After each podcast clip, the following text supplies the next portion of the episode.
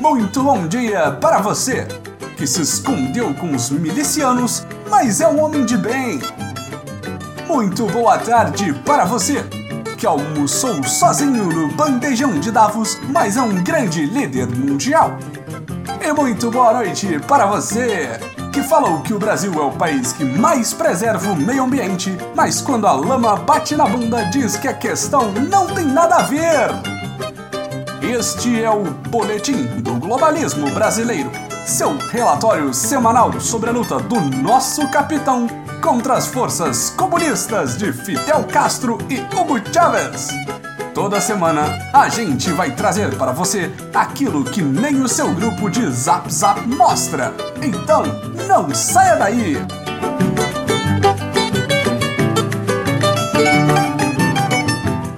Nesta semana, que parece ter durado um total de 4 anos, nosso capitão viajou para a gélida Suíça para participar do Fórum Econômico Mundial, com a única missão de mostrar ao mundo que o Brasil está livre do comunismo e aberto para negócios. E como todos sabem, missão dada é missão cumprida pela primeira vez na história, o Brasil teve a honra máxima de abrir os trabalhos no evento. O fato de que boa parte dos líderes dos países mais ricos do mundo não compareceram ao fórum por uma série de pandemônios particulares em suas respectivas nações é apenas um detalhe.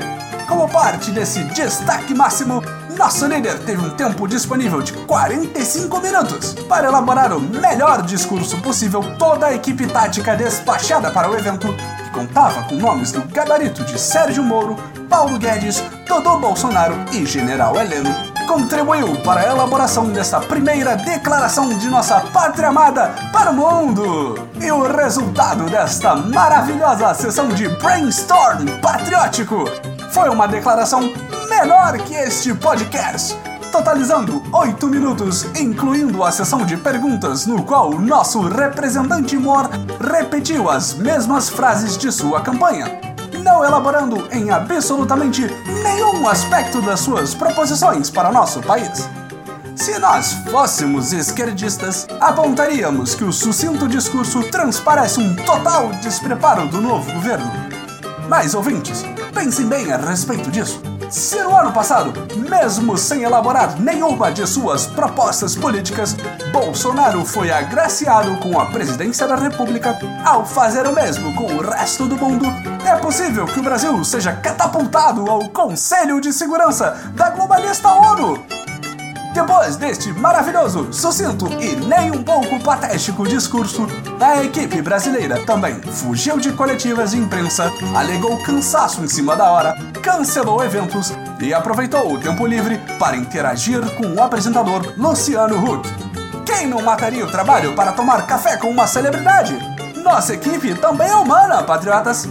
O maior dos destaques desta primeira viagem internacional foi a já icônica foto de nosso presidente almoçando no bandejão de Davos. Sozinho, de costas para uma bela parede laranja, Bolsonaro pôde refletir sobre suas próximas decisões completamente acertadas e não aproveitar o completo nanismo político para forjar uma série de fotos para inventar uma narrativa de falsa humildade de um líder político que estava hospedado em um dos hotéis mais caros da Suíça.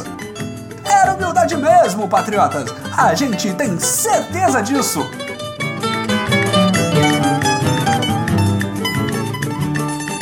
Aproveitando que estamos falando em laranjas, vamos voltar ao tropical Brasil para falarmos da terrível perseguição totalmente injustificada que Flavinho Bolsonaro anda sofrendo nos últimos dias.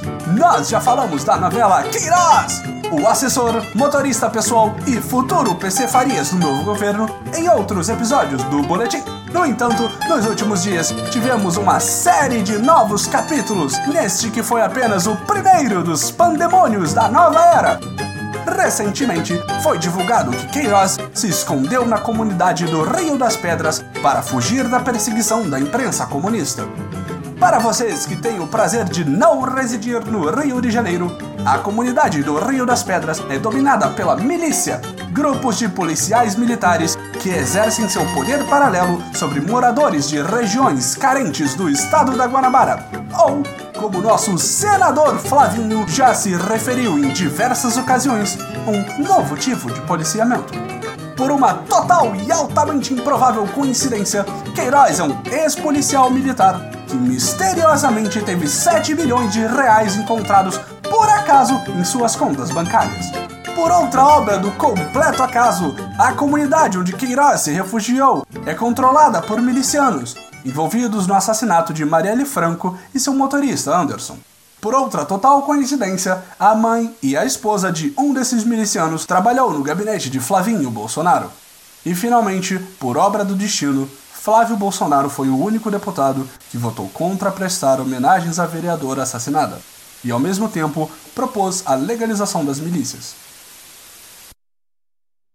Depois de analisar essa sequência de fatos arranjados completamente ao acaso, nós aqui da equipe do Boletim decidimos que é tudo uma total obra do acaso, orquestrada pela esquerda, para incriminar um patriota completamente inocente, ouvintes.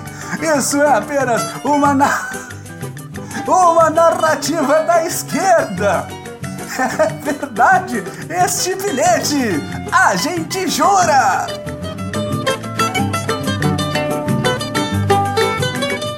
Este foi o nosso Boletim do Globalismo Brasileiro para a semana de 28 de janeiro. Envie sua sugestão ou crítica para nosso perfil em BoletimB no Twitter, a rede social perfeita para discussões políticas complexas. E fique ligado nas nossas próximas notícias globalistas. E lembre-se, novas formas de policiamento acima de tudo, Brasil acima de todos.